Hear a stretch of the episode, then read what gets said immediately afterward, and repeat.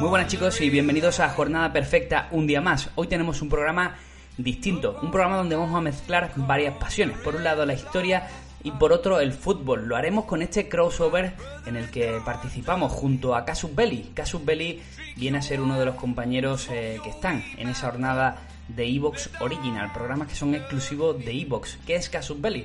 Pues probablemente la mayoría lo conozcáis, porque es uno de los programas, como decimos, punteros de nuestra plataforma. Principalmente se dedican a la historia y también, sobre todo, a la parte bélica, a la parte militar. Eh, cualquiera que tenga algún tipo de interés en este, en este tipo de contenidos, eh, sin duda alguna lo conocerá y si no, os recomiendo que en la descripción accedáis a su podcast porque es la mar de interesante. Cuando empezó esta cuarentena y nos conocimos, pues eh, Dani, director de Casus Belli, y yo, eh, Javier Rando, director de Jornada Perfecta, pues hablamos de la posibilidad de grabar una especie de crossover juntos, pero era muy difícil porque la verdad que nuestros contenidos son muy dispares. Sin embargo, lo encontramos. La forma ha sido hablar de la Segunda Guerra Mundial, de lo que pasó en el fútbol en la Segunda Guerra Mundial. Os dejo con este podcast, dura aproximadamente una hora y veinte. Espero que lo disfrutéis y espero también vuestros comentarios y me gusta. Y ya sabéis, si os gusta el contenido, siempre la suscripción es de las cosas que más agradecemos. Un abrazo a todos. Bueno, pues hacía mucho tiempo que quería hacer este tipo de programa, porque, bueno, sí que hemos hecho alguna pequeña incursión en, en la historia en el deporte, pero yo creo que es muchísimo más amplio la, la, relación entre uno, entre uno y otro. Y entonces, pues bueno, eso que en Originals, en la segunda tanda de Originals, pues entran tres programas de deporte, creo que un par de fútbol, y entra mmm, Jornada Perfecta, y en jornada perfecta digo, ah, pues bueno, pues vale, uno por aquí. Pero resulta que me lo encuentro en, eh, en otra situación, que es en historia de emergencia, que me dicen, oye, ha habido uno que es de pasaporte ignotia. Pues bien, un programa de, de historia más. Venga, pues este no lo había escuchado todavía y se presenta y digo, ¿dónde está? Pues sí, es el mismo que de Jornada Perfecta. Y por eso estamos aquí con Javier Rando, periodista. Hola, ¿qué tal? Encantado, Dani, de estar con, contigo aquí en Casus Belli. Pues sí, Casus Belli vamos a hacer un crossover con Pasaporte Ignotia, pero vamos a hablar principalmente sí.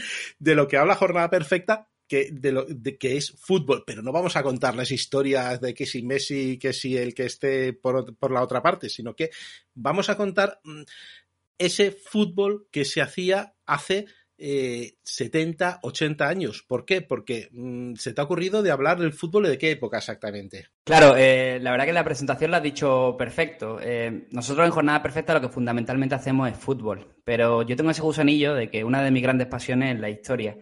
Entonces, eh, hace poco produje ese podcast que me sirve para mm. leer, para seguir informándome de temas que me gustan y que es Pasaporte Ignotia.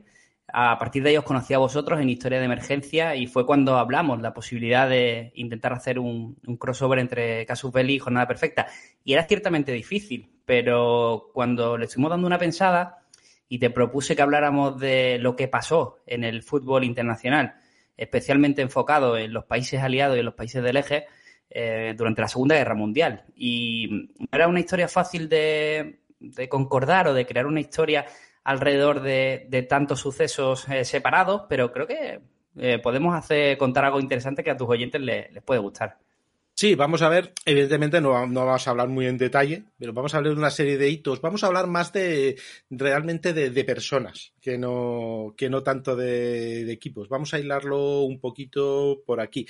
La verdad que quien diga que el deporte no tiene relación con la historia, pues yo creo que se equivoca. Otra cosa es que yo no lo pueda seguir tanto, hay gente que no lo, no lo sigamos tanto. Por cierto, has dicho una cosa que me encanta, porque lo que te ha permitido Pasaporte Ignotia es investigar y, y leer más sobre lo que vas a sobre lo que vas a explicar y realmente yo creo que es una de las cosas bonitas de los podcasts de historias que te obligan a, investigar, a ver otra vez, a releer, a ver cosas nuevas, a desmitificar. La verdad que no sé, es uno de los de los detalles de, de los podcasts de historia que más que más me gustan y que más compartimos porque es siempre lo que lo que me dicen otros compañeros. Qué guay que me toca este tema porque tengo ganas de investigarlo y qué guay que me toca eh, precisamente hablar de fútbol en la Segunda Guerra Mundial porque es un tema que me ha tocado eh, también mirarlo un poco y, y, que voy a poder aprender contigo, vamos. A mí casi que me ha pasado igual, porque sí que yo tenía algunas nociones de lo que había sucedido en ciertos puntos eh, durante la Segunda Guerra Mundial, pero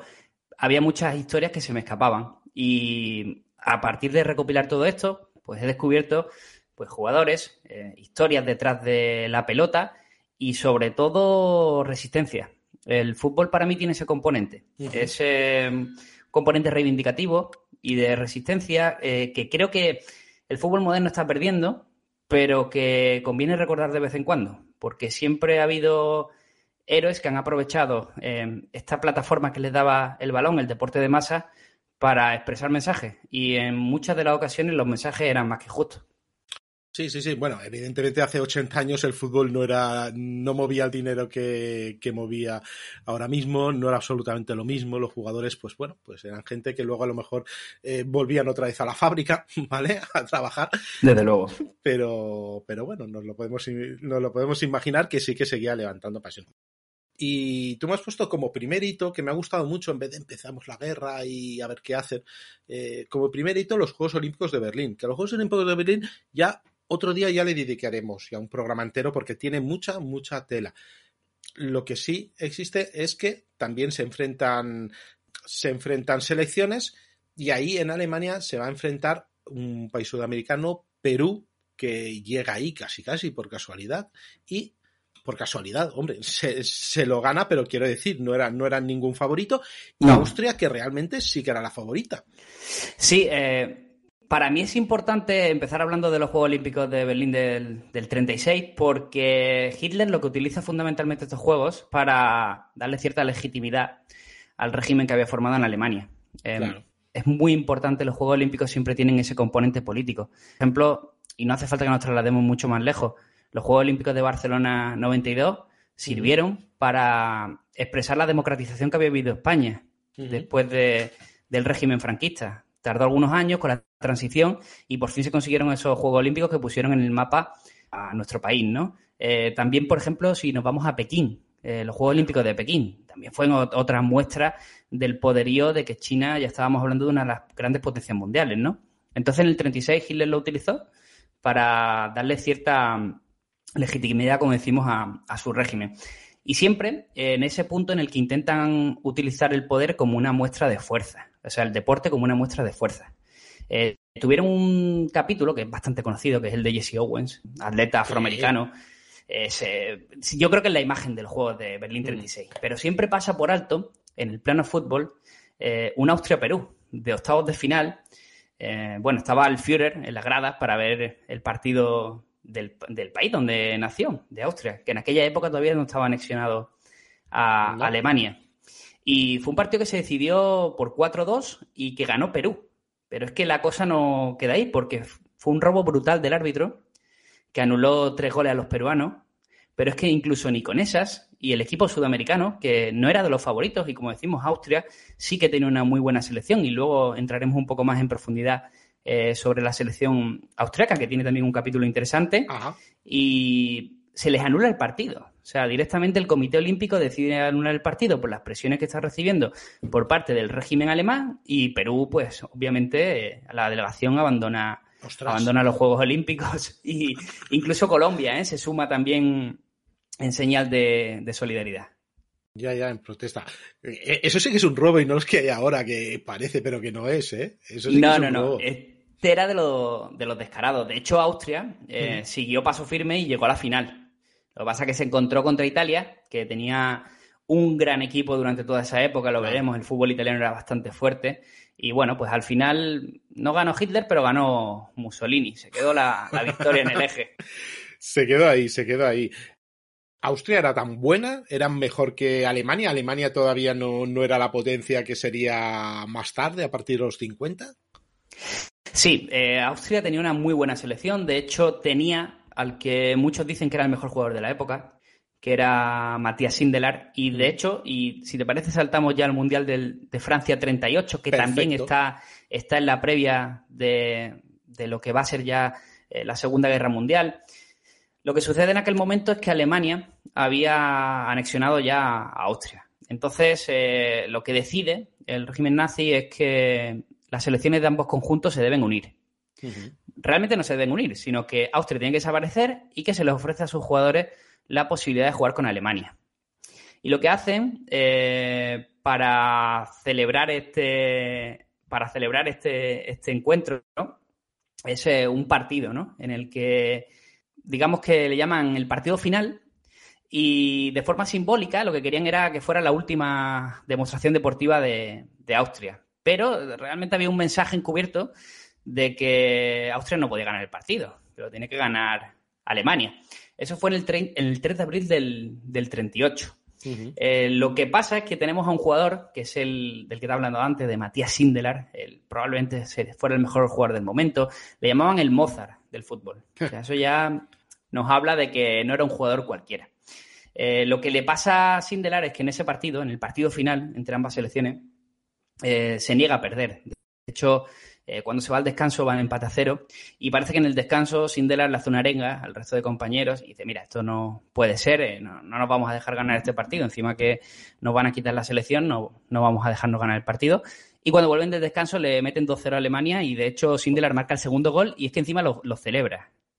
O sea, se pone a celebrarlo eh, delante de la grada repleta de las SS y tal, y no fue una, no fue una gran idea. Eh, lo que le pasó a Sindelar además fue que mm, se negó a jugar con Alemania. O sea, la mayoría de los jugadores austriacos, hay que decirlo, se marcharon a la selección alemana a jugar. Pero Sindelar no lo hizo. Eh, Sindelar decidió que, no lo iba a hacer. Y porque estaba en desacuerdo con la anexión, ¿vale? No tenía nada en contra de Alemania, pero no estaba, estaba en desacuerdo con, con, esa, con esa anexión. Lo que pasó en el Mundial, en ese Mundial del 38, fue que ganó Italia de nuevo, eh, en esta época siempre, siempre gana Italia. Eh, a Hungría, que era una gran selección también del momento, por 4-2. Y Alemania, de hecho, esa, con ese refuerzo de los austriacos, eh, perdió contra Suiza en octavos. O sea que tampoco, tampoco llegó muy, muy para allá. Y lo mejor es lo. Bueno, lo mejor no. Sindelar no acabó nada bien. Desde luego que no porque después de ganar mm, va a durar va a durar poquito y, y va a ser un poco de estos, de estos misterios sin resolver, ¿no? Es un misterio sin resolver porque en su defunción consta una, una, una muerte accidental eh, a causa de una fuga de monóxido de carbono de una estufa. Murió eh, tanto él como su mujer. Pero, claro, eh, a partir de aquí es cuando se inicia toda la rumorología de qué le había pasado a Sindelar. Al final no vamos a tener nunca una respuesta clara, pero es probable que esa reivindicación de la que te hablaba al principio, pues nos dejará sin ver a uno de los mejores jugadores del mundo. Porque además resulta que su matrimonio, por ejemplo, mm, que también muere, su mujer es judía. Puede tener algo, ya sé que entró un poco en la conspiranoia, pero es que en esos tiempos más de una cosa así había pasado. A ver, después de que él se negara a jugar contra con Alemania, con la selección alemana, le acusaron de projudío. Y uno de los motivos era por el que, el que tú comentas, eh, la procedencia de, su mujer. Pero en principio su muerte fue accidental, aunque viendo el periodo en el que estamos, eh, yo no pondría la mano en el fuego. Bueno, y ya teníamos los Juegos Olímpicos de Berlín. Mm, ¿No fue a por un mundial, por ejemplo, Alemania? Esa era la auténtica obsesión de, Hitler. Eh, no había podido tener el mundial del 38, que se lo llevó Francia, y bueno, pues su idea era poder celebrar el siguiente, que era en el 42. Para ello envía a un tal Paco Bauens, que era eh, bueno, alguien cercano a la cúpula, y lo envía a Suiza a que trabaje, a que se trabaje la FIFA como sea y que consiga ese mundial. De hecho, FIFA no estaba muy convencida, no quería, obviamente, intentó por todos los medios no darle el mundial a Alemania, pero es que la única alternativa que tenía era Argentina, que consideraba que era un país muy poco seguro para, organizar nada allí, eh, la Argentina de la época. lo que sucede es que FIFA, de hecho, incluso cuando empieza la guerra ya no, y ya nos hemos metido dentro de la guerra, ¿vale? Ya estamos dentro de la Segunda Guerra Mundial. FIFA nunca, nunca desautoriza, o sea, eh, intenta no, prohíbe eh, que las eh, competiciones se paren. O sea, para ellos el fútbol seguía. O sea, intentaron darle cierta normalidad. Tanto que tenían organizado un congreso en mayo del 40 en Luxemburgo mm. para previsiblemente darle el Mundial a Alemania. en mayo del 40. Claro.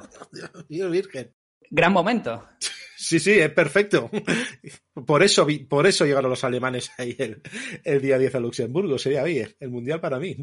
Y finalmente, pues los bombardeos, la lógica, eh, la situación, lo que estás describiendo, pues hace que no, que no se celebre nunca. El Mundial no se retomó hasta, hasta Brasil 50.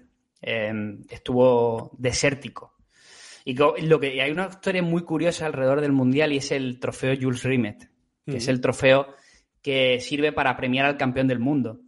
Nos hemos quedado en que el último campeón era Italia. Sí. Eh, entonces, eh, cuando está ya la contienda, Otorino Barassi, que es el vicepresidente de la FIFA, italiano, obviamente, napolitano, de hecho, eh, se va al Banco de Roma, que custodiaba el trofeo Jules Rimet, y mm, lo esconde durante su casa. Tenía, tenía miedo de que los alemanes se hicieran con el torneo a la brava. O sea, realmente de los, de, los, de FIFA por eh, que los nazis tuvieran algún tipo de, de contacto con su mundial era bastante grande. Y la tuvo guardado en una caja de zapatos durante toda la contienda.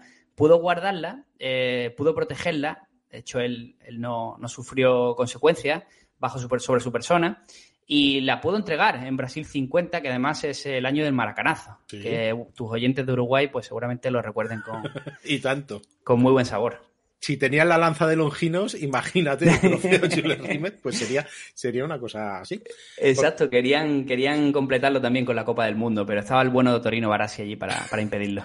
Oye, pues muy bien, muy bien hecho. Porque, claro, eh, Hitler buscaba, he dicho la coña de la lanza de Longinos, pero para nada. Ya sabemos que entre Hitler, Himmler y los demás, pues buscaban eso, buscaban la puerta de, de Agarza y lo utilizaban. Pero mm, para, para Hitler, que era un tío eh, que, bueno, nosotros mm, nos echan un poquito el tema de que, bueno, es que Hitler estaba loco. No, no, Hitler estaba muy cuerdo y sabía muy bien lo que quería. Él utilizaba cualquier cosa a su alcance para para utilizarlo de algún modo, si podía ser publicidad o no. Eh, realmente, mm, ¿a Hitler le atrajo el fútbol como, como eh, alguna herramienta para hacer algo? Parece que era más influencia de Goebbels.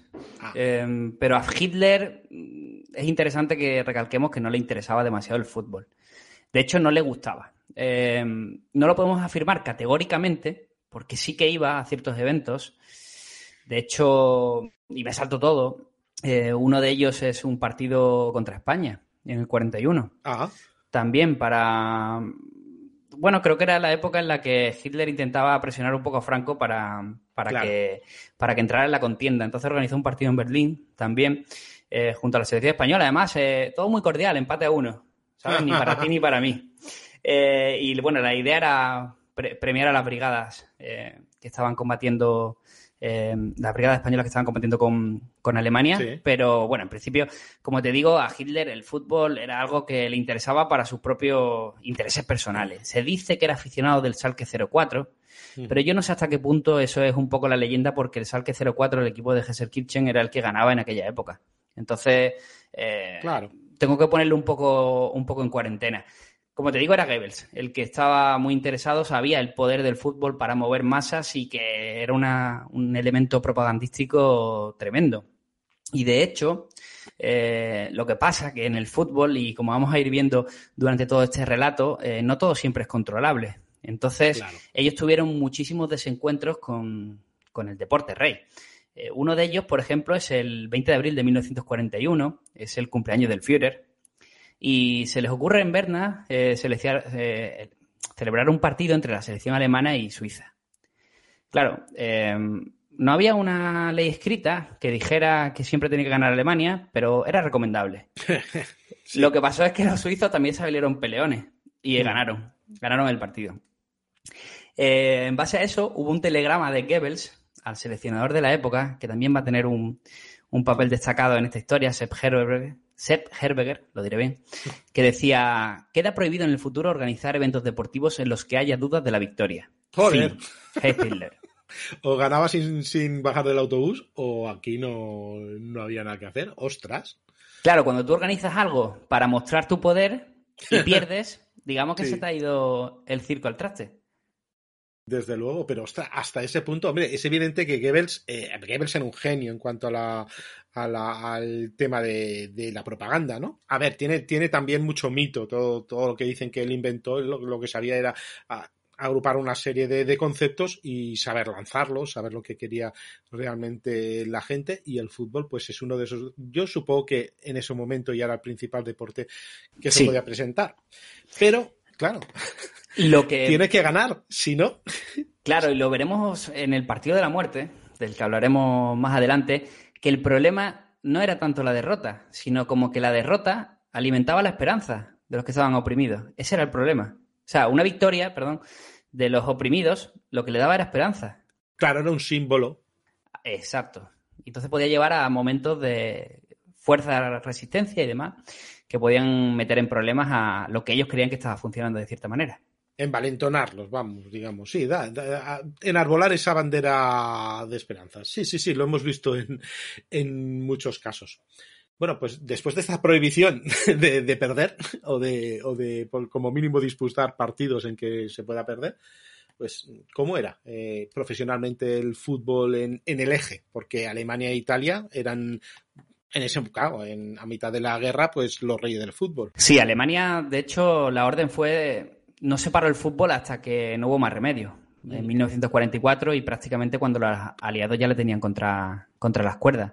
Lo que hicieron inteligentemente, porque los alemanes son bastante inteligentes en este sentido, lo fraccionaron en regiones para que se pudiera disputar de una forma un poco más controlada. Ah. Entonces, eh, por ahí sí que tenían un poco los recursos un, poco más ávidos, pero el fútbol tenía que seguir eh, sucediéndose. De hecho, mire, te cuento un caso curioso, porque va a entrar en, confrontación con cuando hablemos del fútbol en Inglaterra. Em, se creó un club, el Rotjäger, que, que se llamaba, eh, que era un equipo militar que hacía exhibiciones. estaba, de hecho, apoyado por el seleccionador de la época, por Sepp Herberger, y creado por el comandante Hermann Groff, eh, la Luftwaffe. Y la idea era que cuando un jugador tenía un enorme potencial, pero era llamado a filas, a ver, a los jugadores se les intentó proteger, que no fueran... Pero hubo un momento en Alemania en el que ya no hubo más remedio que llamar a todas las personas de cierta edad que, que estuvieran sanas. Entonces, ahí tuvieron que llamar. Entonces, eh, se creó este eh, Jäger para eh, enviarlos al Frente Oriental.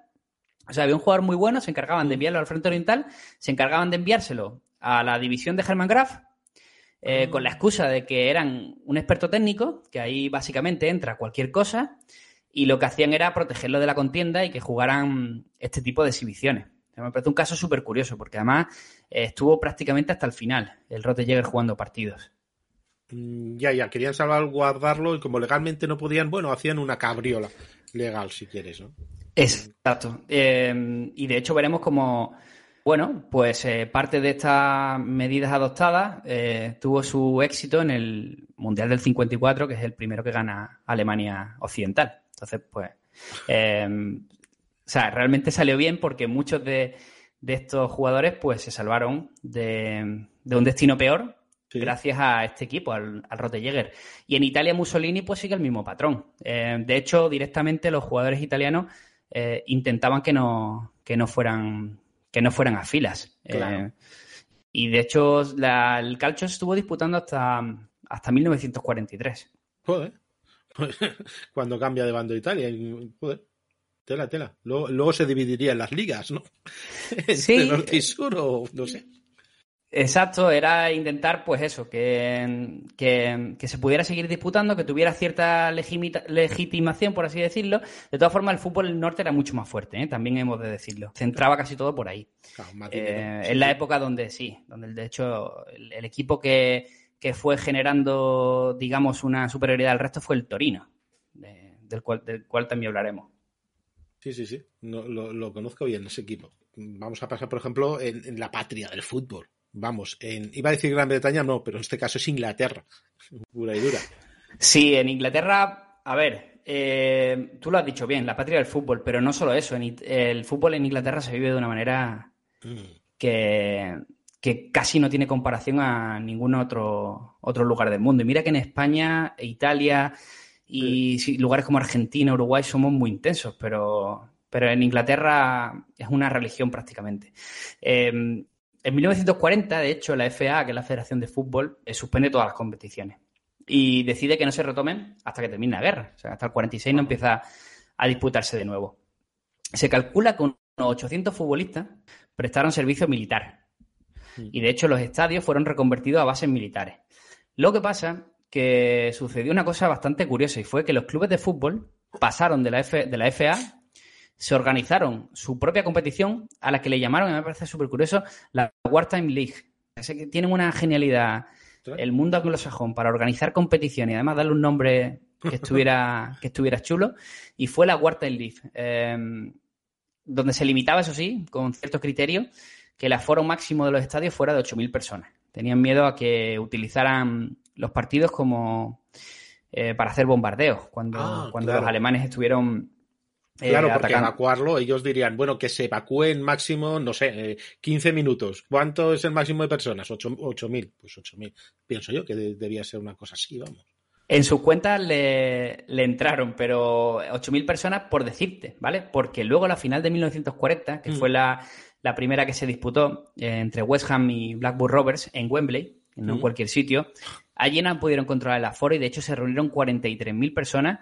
Además, el, el- sí, y el gobierno británico amenaz- eh, avisando de que había una amenaza de bombardeo por parte de los Luftwaffe, o sea que eh, fue una situación bastante curiosa. Ostras, pero nada, la gente quería ver. Bueno, mm, yo entiendo que cuando se está bajo mucha presión, una cosa así debía ser un, un escape. ¿no? Y decía, bueno, me van a bombardear en mi casa, pues a lo mejor en este estadio, pues a lo mejor también, ¿no? No sé. Es, es que en Inglaterra hay que entenderlo de esa, Sí. de esa manera, porque ellos, eh, bueno, pues eh, los clubes simplemente fueron una decisión natural de los clubes. Y ya te digo, si es que había 800 futbolistas profesionales, además de los mejores de la época, que tuvieron que empezar a alistarse, y hablaremos de algunos de ellos, eh, para, para proteger a su país. De hecho, bueno, cuando ya terminó todo, la FA, bueno, pues habló con los clubes y les dijo, oye, que está bien que hayáis montado vuestra cuarta en League, pero que esto no se tiene en cuenta para el histórico de la competición, ni tiene ningún tipo de legitimidad, ni tal. Ostras. Y, por ejemplo, un delantero, que en aquella época era joven, eh, se llama Jackie Milburn, em, de haberse contado los goles de aquella época, sería el máximo goleador histórico de- del Newcastle. Ah, Pero como- claro, pero como no valía, ¿no? No, como no pasó, es el mítico Alan Shearer, que tampoco está mal. No, no, también, pero bueno, el otro día, joder, qué rabia, me tiene que tocar a mí esto. Pero bueno. Sí. Y háblame un poquito más de los jugadores británicos. Sí, como hemos dicho, fueron 800 futbolistas. Eh, realmente se truncaron carreras. Eh, muchos lo reconocen. Eh, tenemos el caso, por ejemplo, de Tom Finney, que acaba de fichar por el Preston, era uno de los jugadores también más destacados del fútbol inglés del momento. Y nada, estalló la guerra y le fue llamado a filas por la Royal Armoured Corps en 1942. Y en el 46, ya cuando terminó, comenzó su trayectoria como futbolista y de hecho tuvo un buen rendimiento y estuvo en la selección inglesa. O sea que pudo, fue uno de los Sí. que pudo recuperar, de los que el fútbol no le dejó de lado. Pero, por ejemplo, Bill Shankly, que muchos lo conocerán por su faceta de entrenador, porque es el entrenador que hizo, exacto, el que Sí, hizo grande, grande al Liverpool. En su, autografía, en su autobiografía, Shankly My History, él relata cómo fue su vida durante la Segunda Guerra Mundial. Y no fue nada fácil y, de hecho, él también estuvo alistado y reconoce que truncó su carrera, que a partir de ahí el fútbol eh, como jugador pues se le acabó, ¿no? Eh, fue algún partido con la selección escocesa, de hecho, durante la contienda, pero, pero prácticamente testimonial. Claro, en momentos extraordinarios, pues, pues pasa lo que pasa. Mm, Y no sé, háblame de, de algún otro. Tenemos eh, una de las historias más curiosas que hay en torno a futbolistas eh, ingleses dentro de, de este periodo de la Segunda Guerra Mundial, y es eh, Ron Jones, el portero de Auschwitz. Sí, Sí, conocido porque además escribió un libro que se titula, como he dicho, El portero de Auschwitz. Y bueno, él era, él era galés, eh, fue prisionero, estaba combatiendo también, y lo trasladaron al campo de exterminio en 1943. También te digo, eh, y además tú de eso sabrás un poco más también, que se ve que los prisioneros de guerra estaban un poquito mejor tratados que, que los de origen judío, los que tenían sí. cualquier otro tipo de falta a la raza que consideraran los nazis. Aún así, Ron Jones eh, en su biografía cuenta que trabajaba 12 horas al día en el campo. Eh, lo que pasa que los domingos tenía día libre. Y se ve que tenían cierta permisibilidad por parte de los guardias eh, para, por lo menos, eh, bueno, pues poder disputar ese partido los domingos. Y según él, y además rescató las frases porque quería que fueran literales, porque creo que nadie mejor que el propio Ron Jones se puede expresar. Dice, creo que los nazis nos dejaban jugar para mantenernos tranquilos. Eso por un lado. Y luego decía, marcar un gol, hacer una parada o algo similar te llenaba de forma que no te volviesen loco. O sea que les afectaba por un lado, les ayudaba eh, en temas físicos, pero Sí. también sobre todo con el tema psicológico. Claro, era lo mejor estar esperando el domingo el próximo partido, el, el poder hacer un poco el cabra, si quieres, el, el poder desfogarse. Exacto, además él tuvo la suerte de sobrevivir a Auschwitz, que Joder. supongo que el abandono del campo no tuvo que ser nada agradable. cuando, cuando ya llegan allí las tropas. Entonces, mm. eh, la verdad que tiene una historia muy potente detrás. Pues la verdad que sí, sería para tratarlo en otro momento también, ampliarlo un poquito. Y es porque, mm, bueno, en Alemania también habían jugadores, bueno, habrían también sus historias, ¿no? A mí, de hecho, las historias de los jugadores alemanes me gustan bastante más. Eh, porque, claro, ellos Alemania durante, bueno, hubo un momento de la contienda que, sí que dominó lo que estaba sucediendo, pero hubo otra en la que fue un repliegue absoluto y, como se suele decir en el fútbol, no la veían venir. Entonces, claro, se complicó muchísimo la situación para, todos sus soldados. hemos hablado antes de ese Rotejager, de ese equipo, ¿no? Ese Herberger, el Sepp Herberger, lo diré bien, el seleccionador que intentó proteger a todos sus jugadores. Pero hubo eh, jugadores a los que, por mucho que lo intentara, no pudo. Y uno de ellos, Fritz Walter, que era un delantero que la Alemania del 39 ya despuntaba bastante. O sea, era bastante bueno, iba con la selección incluso. Pero tres años después, cuando te digo, llega ese momento en el que mm, Alemania se encuentra contra las cuerdas y tienen que alistar eh, rápidamente a todos, o sea, sin ningún tipo de criterio de protección. O sea, allí tienen que aliarse todos. A él le toca las fuerzas paracaidistas en el frente oriental, eh, juega en ese Rotejagger del que hemos hablado, em, pero eh, tiene un problema que es que en el 45, cuando el ejército rojo avanza, cae preso en una batalla en la frontera entre Hungría y Eslovaquia. Cae preso y es trasladado a un campo de prisioneros, eh, donde encima contrae malaria. lo, pasa bastante mal, pero, pero llega a sobrevivir.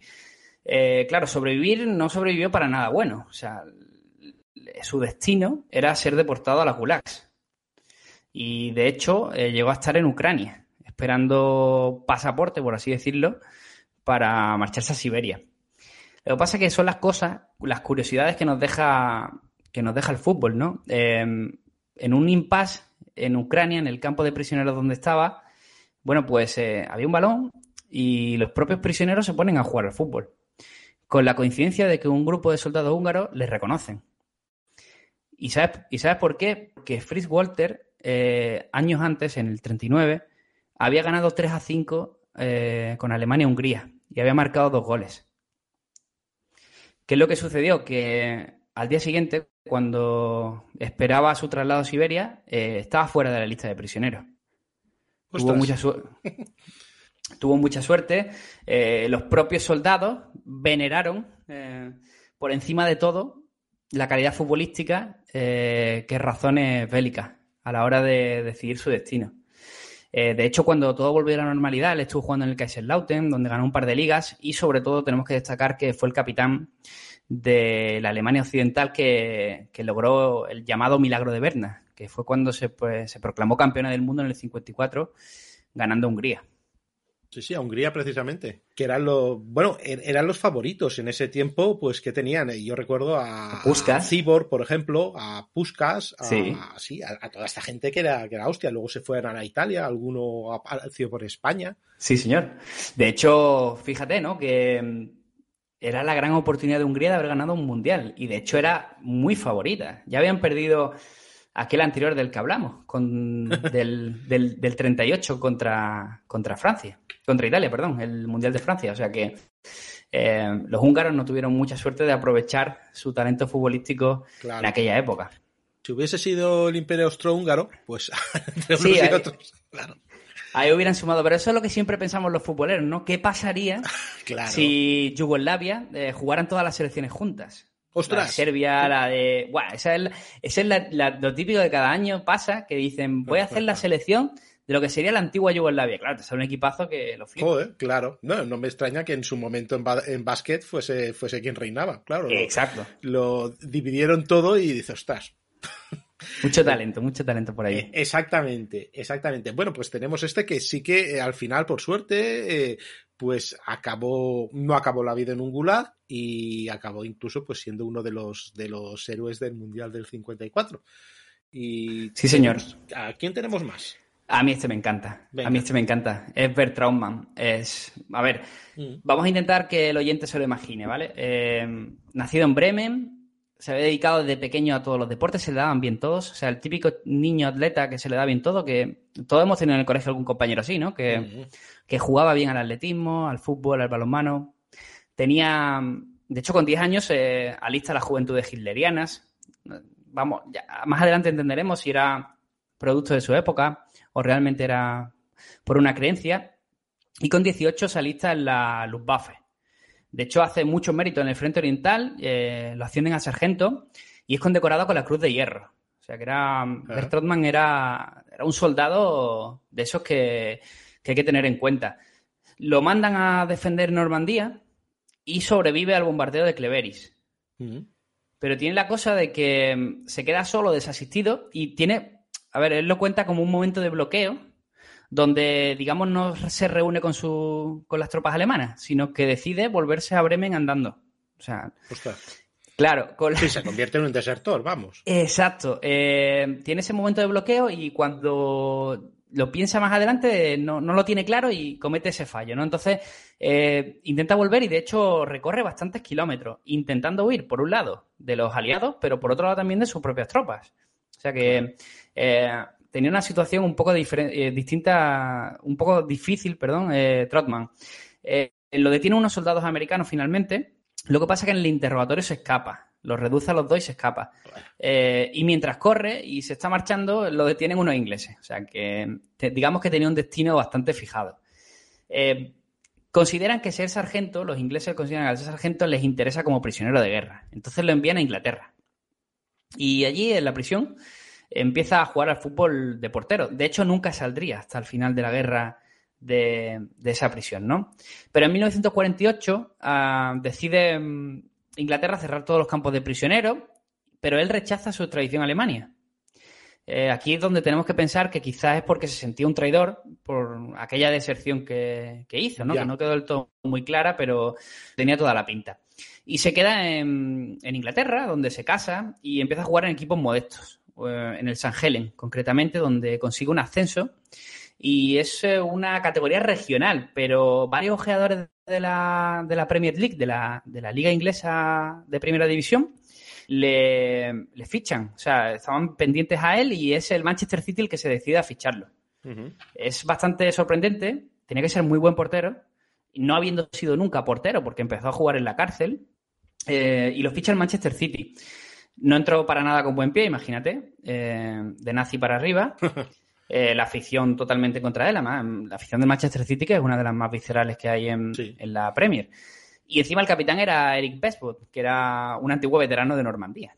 O sea que, digamos que yo creo que tuvo que lidiar también con el vestuario, en el campo y también con la afición. Lo que pasa es que al final el fútbol siempre se impone. Y se convirtió en un héroe. Le costó entrar, pero al final se convirtió en un héroe de, de Manchester. Un héroe de un club donde, por ejemplo, ahora mismo son eh, son héroes ya para la historia tanto Pep Guardiola como Kun Agüero. O sea que, y ya te digo yo que Bert Trotman está al nivel de ellos en la historia. Eh, de hecho, Lev Yashin, que es el portero ruso, para muchos el mejor portero de la historia, decía que solo había habido dos porteros de primera clase mundial. Uno era Lev, Lev Yashin y el otro era, y decía Lev Yashin, y el otro es aquel chico alemán que juega en el City. que no se acordaba el nombre, pero, pero ya sabía quién era. Y lo que le pasó a Trotman fue, hizo una gran carrera en el City, eh, pero fue repudiado por su selección. De hecho, básicamente lo que le pidieron era que si quería tener alguna opción de, jugar algún día con Alemania, que tenía que venirse a algún equipo alemán. Y él, pues bueno, había hecho su vida en Inglaterra y prefirió no hacerlo. Se perdió con ello la final del 54. No fue campeón del mundo.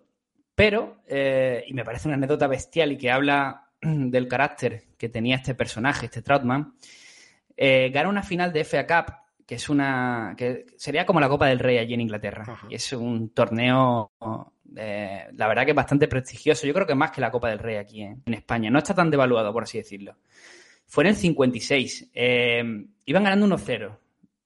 Y en una jugada el delantero rival choca contra él. Pero un choque bestial. El, lo que pasa es que no tenían más cambios. Entonces Trautmann tuvo que aguantar todo el partido.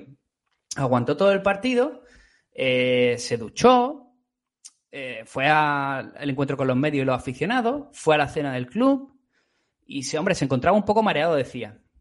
al, día, al, día siguiente, cuando fue el médico, se había roto cinco vértebras. Se había roto el cuello prácticamente. Ostras, y había aguantado él ahí. Pero no solo aguantar el partido, sino después la celebración también. O sea, tenía que ser un tipo bastante duro. Desde luego, estaban hechos de otra pasta, ¿eh? Los que habían pasado. Eh, de hecho, yo creo que también era un tío inteligente porque eh, es de estos británicos que decidió finalizar su vida en España. Eh, murió en Valencia, de hecho. Ah. estuvo viviendo su último año aquí en España, de jubilación.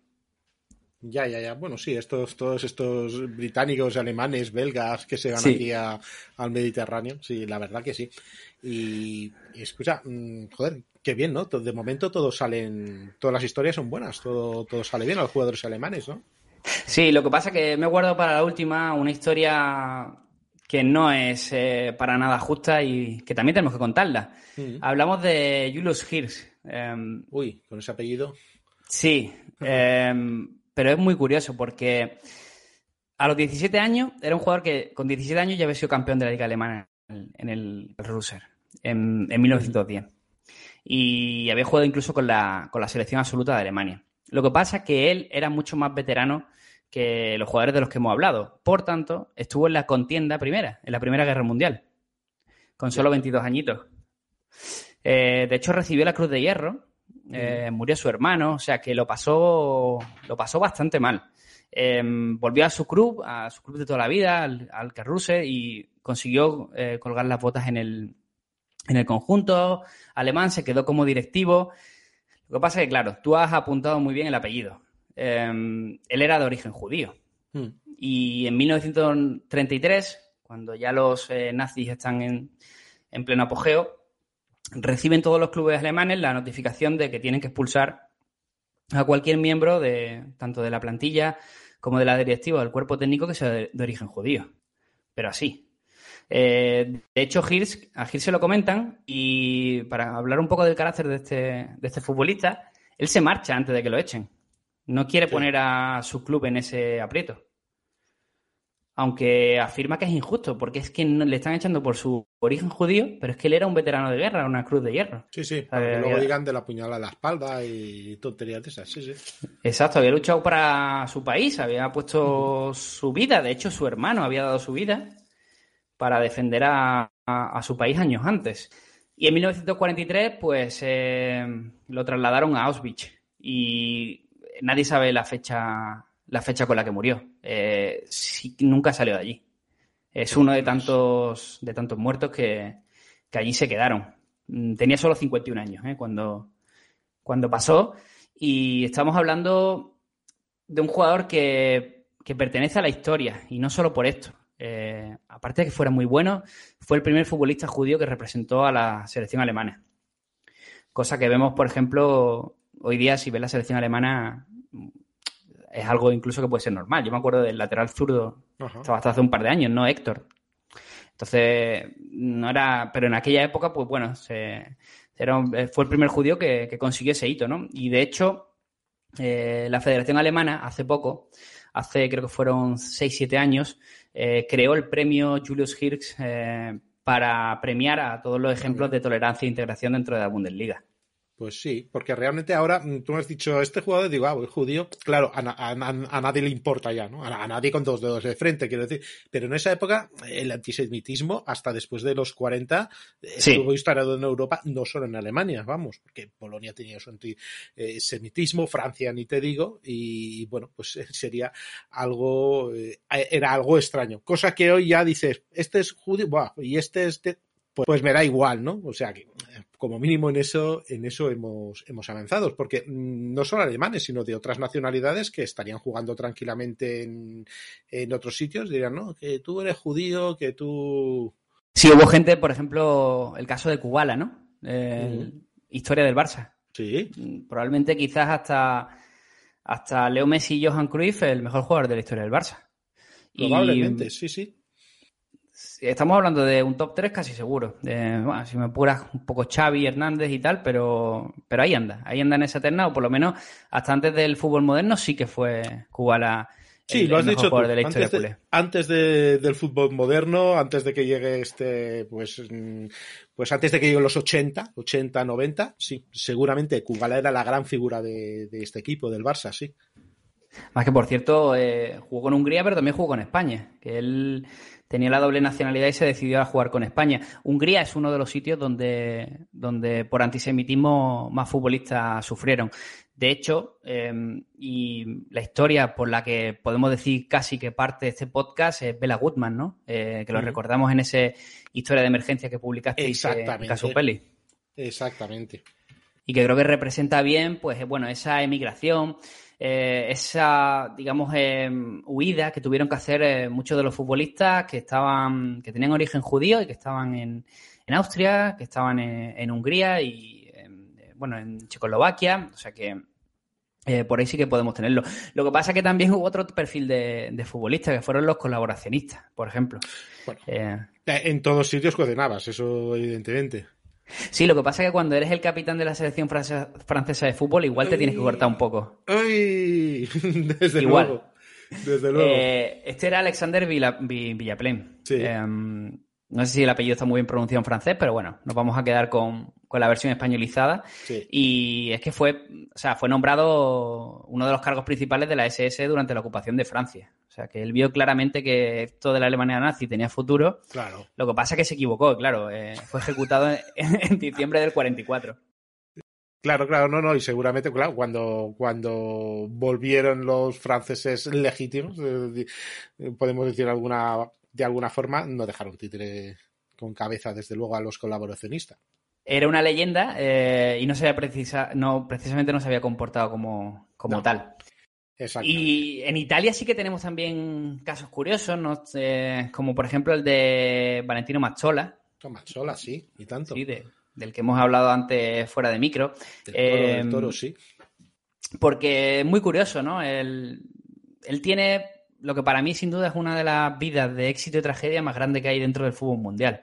Eh, él fue capitán del, Grande Torino, que fue el equipo que dominó el fútbol italiano durante la década de los 40.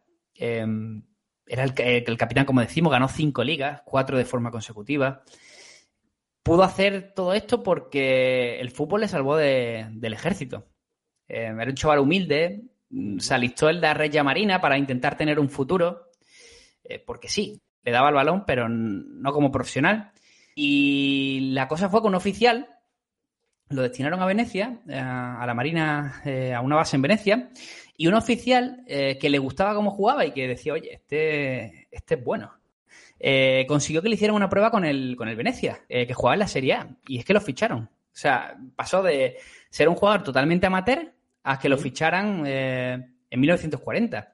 Y de hecho duró apenas un año y se fue al Torino. Y fue un jugador que, en esa baza que decíamos de Mussolini, que intentó proteger a todos sus jugadores, intentó proteger que el fútbol siguiera disputando y tal, pues eh, Mastola fue de los que de los que se libró.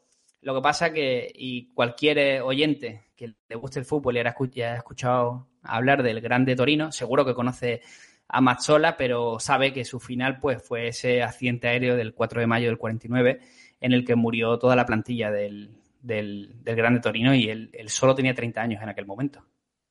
Sí, no, se fue además en ese momento un elenco de jugadores increíble. Sería como un equipo puntero de en día, como si se estrellase, ¿qué te diré yo? El Madrid, el Barcelona o el Manchester. Pues sería una cosa, o, o, la Juve, sería una cosa así, ¿eh? O sea, perdías ahí, pues yo qué sé, la, la crema de la nata de un equipo. A partir de ahí el equipo poco hizo, desde luego.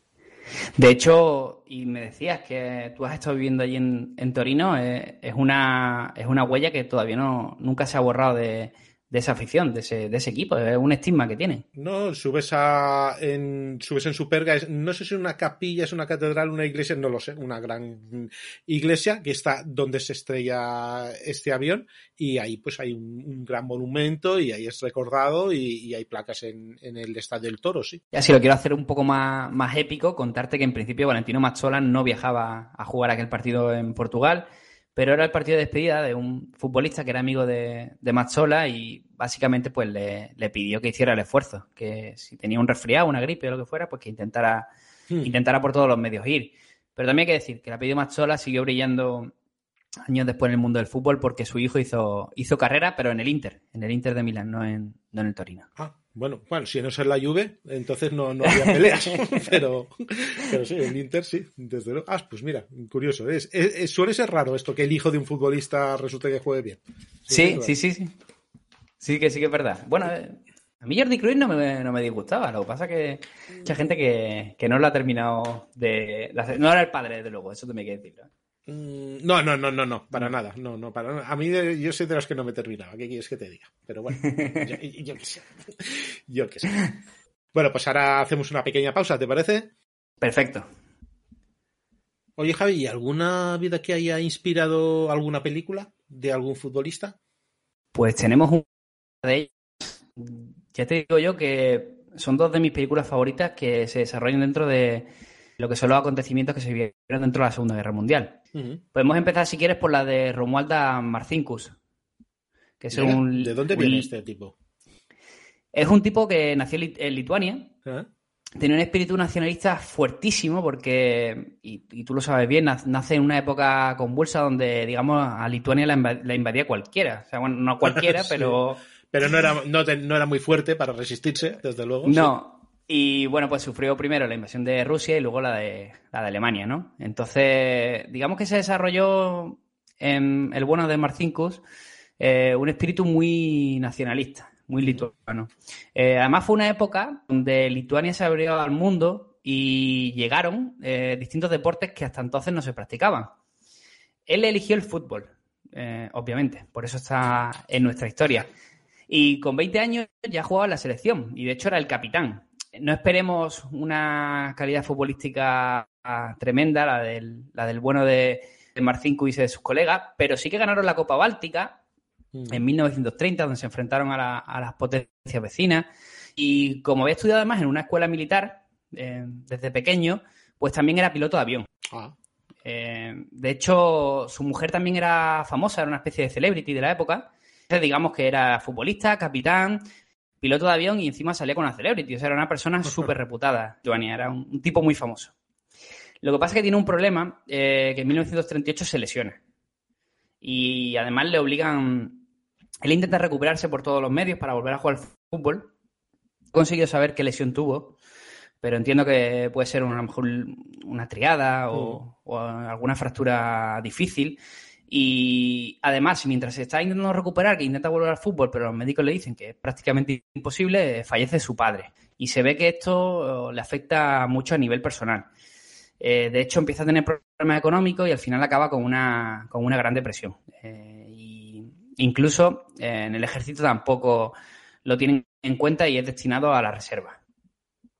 lo que sucede, y ya entramos dentro de la Segunda Guerra Mundial, es que estalla la Segunda Guerra Mundial, él se ve con cierta posibilidad de redención, se anima, eh, supera esa depresión que tenía y se alista en la, en la Armada del Aire francesa para combatir a los nazis.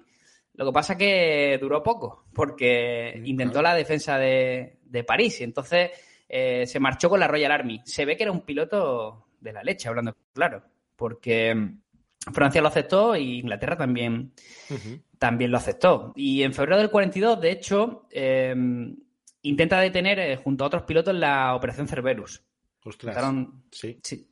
Eh, lo que pasa es que no tuvo suerte eh, él a nivel personal de abaten su avión, cae al mar y increíblemente lo rescatan vivo. O sea, estaba, estaba, estaba vivo, sobrevivió a ese accidente aéreo y lo envían a un campo de concentración que era conocido como el Stalag Luft 3.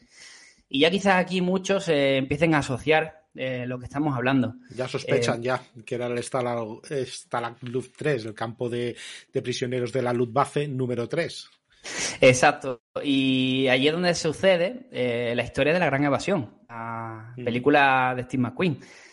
intentaron el 25 de marzo mm, del 44 la fuga a 200 prisioneros. Y entre estos, solo 76 lo consiguieron y uno de ellos era Marcinkus. De hecho, él consigue llegar hasta, hasta Dansk, hasta, Polonia, y su idea, llegando a, llegando a ese punto, era alcanzar Suecia. Y a un par de días de, de, llegar a la frontera con Suecia, lo detuvieron y, y lo fusilaron. Murió. Ostras.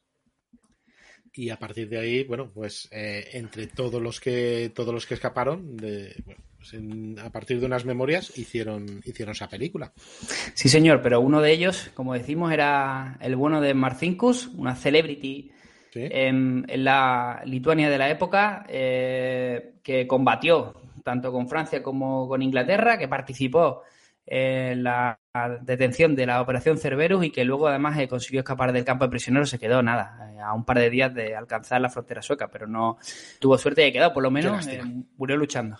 Sí, sí, qué lástima. Si ves las fotos, casi todo, ves alguna en fútbol, pero casi todo, casi todos, lo ves de, lo ves de aviador desde luego, tanto con la Royal como con, con las fuerzas polacas, hay polacas, perdona, no es que el avión como era polaco, con las fuerzas lituanas, pues ahí lo ves, desde luego. ¿Qué otra película tenemos? Bueno, pues es otra película muy famosa, Evasión o Victoria. Eh, una película que a todos pues eh, nos recuerda, bueno, eh, por un lado habrá algunos, no, yo cuando pienso en Evasión o Victoria yo pienso en, en, Pelé, ¿no? Pero antes hemos hablado con Easu y él pensaba en Sylvester Stallone, claro. Cada... sí, cada uno, cada, uno, y en Steve McQueen, eh, por otra parte, claro, sí, sí. Aquí cada uno, pues bueno, barre para, para lo suyo, pero sí que es verdad que eh, yo siempre también he tenido el concepto de que Pasión o Victoria era una película que se, que se desarrollaba bastante fiel a la realidad, pero bueno, luego indagando un poco, la verdad que no. Que ha sido una película cuya historia original, que es la que vamos a contar, pues bueno, eh, digamos que sirve de, ejemplo, pero bueno, luego cambia, cambia todo. Te contextualizo antes de nada, es eh, el Partido de la Muerte, llamado Partido de la Muerte, es un partido de fútbol que enfrentó a unos soldados nazis en la Ucrania invadida, a un equipo local que se había creado que se llamaba FC Start, en el que había jugadores profesionales que habían estado en equipos como el Dinamo de Kiev o el Lokomotiv. Este equipo Star tiene un nacimiento súper curioso porque nace en una panadería. Eh, sí, eh, eh, el dueño del club era Joseph Kordik, que digamos le dejaban trabajar porque tenía descendencia, tenía ascendencia, perdón, alemana y bueno, allí digamos que la panadería servía eh, casi como, como, el INEM, ¿no? Como centro de empleo. Porque muchas personas que iban a buscar trabajo, pues iban allí. Y uno de los que llegó fue Nikolai Trusevich, que era un exportero del, del, Dinamo de Kiev. Y que, bueno, pues eh, que era un aficionado al fútbol tremendo, le ofreció trabajar de barrendero a cambio de, de pan y de cama que era lo, que necesitaba para sobrevivir en aquella época. Lo que pasa es que Kordik y Trusevich empiezan a hablar, a hablar, a hablar, uno calienta al otro, el otro calienta al uno, y eh, dicen, eh, vamos a montar el equipo, el FC Star, y le dice el otro, sujétame el cubata, y lo organizan. Eh, Trusevich se pone a reclutar a sus compañeros, de hecho juegan creo que son nueve jugadores del, del Dinamo, del Dinamo de Kiev, y tres del Lokomotiv. Eh, ¿Qué pasa? Que empiezan a jugar y claro, imagínate, eh, jugaban contra reparticiones militares que había allí, tanto, bueno, lo que había quedado de los ucranianos que estaban con, los alemanes y también con algunos alemanes. Y también con equipos modestos que seguían allí, un poco al margen de lo que estaba sucediendo en la contienda. Y empezaron a ganar todos los partidos, porque era un equipo prácticamente profesional. El 6 de agosto derrotan a, la Flak, a la Fuerza Aérea Alemana, el equipo que habían conformado. Y el equipo de la Luftwaffe, pues bueno, pues pide la revancha y se la dan para el 9 de agosto, tres días después. Y los alemanes dicen que ellos organizan la contienda y ponen a un miembro de la SS a arbitrar el partido. ¿Te acuerdas de aquel Perú-Austria? Sí. Pues básicamente la idea era que, que pasara un poco lo mismo, pero. O sea, que no pasara lo mismo, pero pasó. O sea, el primer tiempo realizó 3-1 para los ucranianos. Y aquí ya es donde tenemos que introducir la, la leyenda. Eh, todos los que recuerden Evasión y Victoria saben que en ese descanso, bueno, pues se producen eh, esa lucha, ¿no? Entre los propios jugadores, entre su alma, de si ganar, de si no ganar, de si... Claro. Esa era la, historia, ¿no? Eh, el orgullo por un lado, la supervivencia por otro. O sea, es difícil, ¿no? Claro, aquí dicen que a los ucranianos se les colocó en una tesitura similar, que aparecieron allí los soldados, que básicamente les dijeron que, que tenían que perder, eh, pero eso ya, como decimos, es leyenda. Eso no está. Sí, no, se sabe exactamente qué. Historias para todas. Pero bueno. digamos que hay informaciones contradictorias, pero eso que dicen, ¿no? De, no dejes nunca que la verdad te rompa una buena historia, ¿no? Entonces vamos a seguir con... Sí, con la con, la, con la historia oficial. Vale. Eh, en el descanso, pues eso, le dicen que, la idea es que no ganen y, ellos se lo toman como una afrenta, les hiere el orgullo y ganan 5-3, de hecho. Eh, partido en el que hubo, bueno, pues entradas de muy mal gusto, eh, constantes pérdidas de tiempo, o sea, un partido muy embarranado. Eh, de hecho, el partido no llega ni al final. No se pueden disputar los 90 minutos porque un tal Klimenko, que era uno de los jugadores ucranianos, eh, se ve que llega a la portería, dibla al portero y cuando tiene todo para meter gol, que era el 6-3, pues en vez de eso, pues le tira la pelota al público, ¿no? A, los alemanes. Sí. Eh, entonces, bueno, el partido se calentó bastante. Claro, Alemania, y esto es lo que hablamos antes con la historia del fútbol, de Goebbels, de Hitler, en torno a, todo lo que, lo, que era, lo que era el entorno del fútbol, los resultados y demás. Lo que no querían era que se desmoralizaran sus soldados ni que el ejemplo del estar sirviera de rebeldía para otros núcleos. Claro, sobre todo eso, sí. A ver, eh, yo no entiendo los métodos, pero bueno, entiendo que tiene cierta lógica dentro de su, punto de vista. sí. Eh, em, el fueron arrestando los jugadores. lo que tiene, sí. Claro, eh, no estamos aquí para juzgar eso obviamente no, estamos, no estamos para nada a favor, pero bueno. Eh, lo que va pasando siguiente es que van arrestando a los jugadores del Star. Eh, los acusan de, hecho de trabajar para el servicio secreto ruso, de que estaban intentando alentar una revolución, etcétera, etcétera. Y bueno, van siendo arrestados. Eh, Nikolai Koroti, que es uno de los primeros, que muere bajo tortura. Mm. Lo torturan y fallece. Eh, la mayoría de ellos son enviados a campos de, trabajo, campos de concentración. Eh, Klimenko, aquel defensa del, que hablamos que, tiró el balón a la grada. Eh, Trusevich, que es el portero que organizó el, equipo, todos fueron asesinados en febrero del, 43. Y sí que hubo algunos supervivientes de aquel partido que son los del partido de la muerte, que son los que han hecho, lo, que que han trasladado a la historia hasta el día de hoy. Que fue como nombres perdona mi pronunciación, mi ruso últimamente no es muy bueno, Tiuchev, eh, Svidirovsky y Gorcharenko, que son los que mm, propagan la historia más o menos como la conocemos hoy. Exacto. Da la idea, da la idea, supongo que alguien de Hollywood lee la historia y dice, Hombre, pues esa no, ¿no? Pero alguna, algo más interesante y encima si traemos alguna estrella como Pelé y tal. Claro. Pues, pues eh, funciona. Porque ¿De qué año es esta, esta película? Del 81. Y como decimos, pues bueno, participaron, participaron por ejemplo, eh, Pelé es el, el, más, conocido, pero bien eh, tus oyentes argentinos los oyentes de Casu, de Casu Peli de Jornada Perfecta, que sean argentinos, pues no pueden olvidar a Osvaldo Ardiles, ¿no? El jugador que, hizo historia en el, en el, en el Tottenham, ¿no? Pues eh, son algunos de los eh, de los eh, jugadores más, más, famosos, más populares. También Bobby Moore. O sea que se reunió un buen elenco, la verdad. Se reunió un buen elenco. Sí, sí, es de estas películas que, empiezas a coger estrellas y claro, puedes coger estrellas del deporte conocidas y, bueno, pues eh, tenemos aquí a Mel Kilkane, tenemos a, a Stallone también, que era el que le gustaba a Saúl. Sí. O sea que... Sí, Stallone pasa en la película por, a la historia por ser el portero más malo de verdad. Era, porque claro, estaba muy metido con calzador, o sea eh, el Stallone en la historia de Evasión y Victoria eh, quiere meterse en ese equipo como sea para poder escapar. Y él dice, bueno, yo me pongo de portero, pero no era portero. O sea, y, de hecho tampoco no se lo tomó muy en serio Stallone la caracterización. Ya, ya, ya, ya veo. Bueno, no, no sé qué se tomaría en serio. Pero bueno.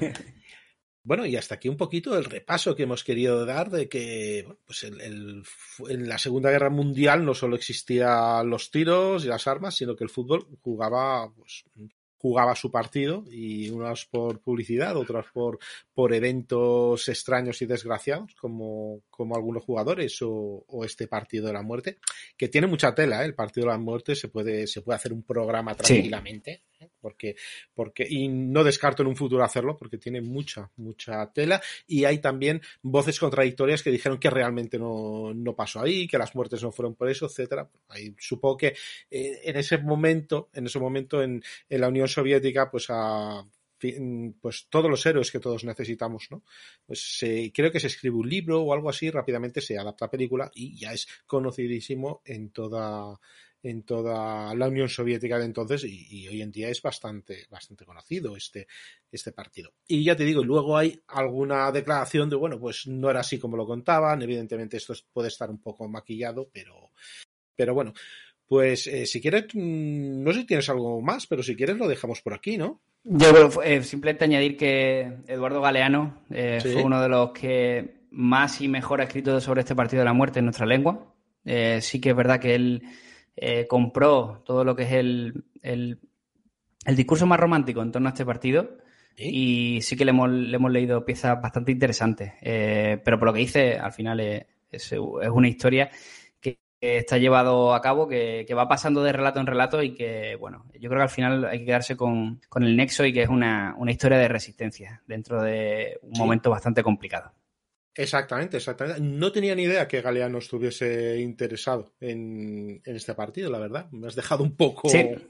Simplemente eso, volver, volver a decir, el fútbol luego se retomó a su actividad normal a partir de cuando terminara la, la, contienda de la Segunda Guerra Mundial. Hubo futbolistas eh, que perdieron su oportunidad de estar en Juegos Olímpicos, de ganar eh, Copas del Mundo, eh, de seguir ganando ligas con sus equipos, pero luego todo se fue retomando y, y bueno, pues eh, eh, yo creo que el mayor ejemplo de integración de lo que sucede después es ese milagro de Bernas, esa final que mm. gana Alemania en el Mundial, Alemania Occidental en el Mundial del 54 y que digamos que ya, bueno, pacifica un poco la situación en torno a lo que había sucedido anteriormente. Mira, ya por terminar, ya que has dicho tú todas las anécdotas, voy a decirte una que conocía y que luego no he encontrado nunca más. A ver si, si eres capaz. Vale. Bueno, eh, Grecia es, es invadida por Italia. Bueno, se intenta, se defiende, vienen los alemanes y los británicos se meten en Grecia. Estamos hablando de, de, del principio de la guerra. Y lo que cuentan es que hay un momento que hacen un partido. Ya no sé si, si ingleses o escoceses, exactamente y eh, vienen los alemanes, bombardean y siguen bombardeando y ellos siguen jugando a fútbol y hasta que el árbitro no, eh, pita al final del partido, no se van volando a los refugios otra vez. Me, chocó mucho, lo oí hace muchos años y no he logrado nunca encontrar esa historia. O sea que si tú la conoces o algún oyente la, la conoce, oye, pues que, nos la remita. Yo personalmente te tengo que decir que, que no tenía ni idea. Eh, cuando me planteaste de que había que hablar de fútbol y que lo tuviéramos que relacionar tanto con el podcast eh, tuyo como el que yo dirijo, pues eh, sí que intenté hacer una, una retrospectiva un poco más global, que incluyera diferentes contiendas. Al final me quedé con la Segunda Guerra Mundial porque me parece que era la más completa, pero sí que hay una anécdota súper buena eh, en torno, que además creo que esa la tienes que conocer seguro, en la Primera Guerra Mundial, un partido en el que juegan alemanes contra ingleses. Ostras, sí, sí, sí, sí, sí. Eh, yo supongo que no sé si está dentro del contexto de la Navidad del 14 a 15. Exacto. Claro.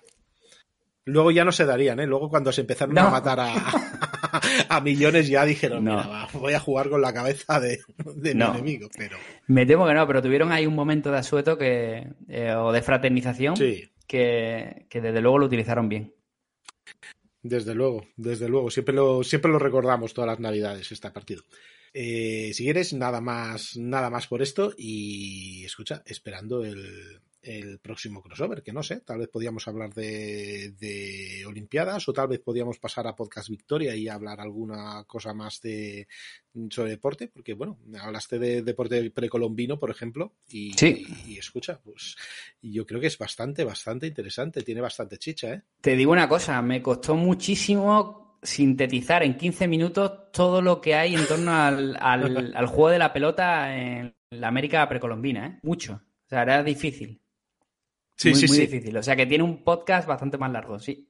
Sí, bueno, mm, para quien no, quien esté un poquito fuera de juego, bueno, historia de emergencia normalmente eh, se dice, bueno, que dura un cuartito de hora, diez minutos, un cuarto de hora, para que lo haya oído. Y luego hay alguno que de golpe pues te sueltan una hora o dos, pero... Sí. Y claro, eh, mm, viniste, Javi vino con la idea de, de, bueno, pues más o menos tenemos que hacerlo en, un cuartito de hora, ¿no? Y se puso a resumir, resumir, resumir y te quedó muy, muy completo, pero vamos, que, que se nota que, que se puede hacer mucho más programa con eso, ¿verdad? Pues nos lo, nos lo apuntamos y además yo eh, soy un gran oyente de Victoria, de Victoria Podcast, o sea que me estaría encantado. Victoria es nuestra gran esperanza para, para el deporte, no solo precolombino, sino lo que a lo mejor lo que a lo mejor jugaban, pues yo qué sé, los tercios en, en, sus correrías, que alguna cosa jugarían, desde luego. La, la, ascensión de, la ascensión del Everest, y me apunto, me parece uno de los retos, de los hitos, de los, hitos más mayúsculos que, que hay en la historia del deporte también. Es, es, algo que casi tenía yo pensado para Mignotia, pero encantado de hacer un crossover de cualquier historia así contigo cuando, cuando tú quieras. Pues escucha, me la apunto porque ese es apasionante y además creo, creo que al final no se, no se conoce exactamente.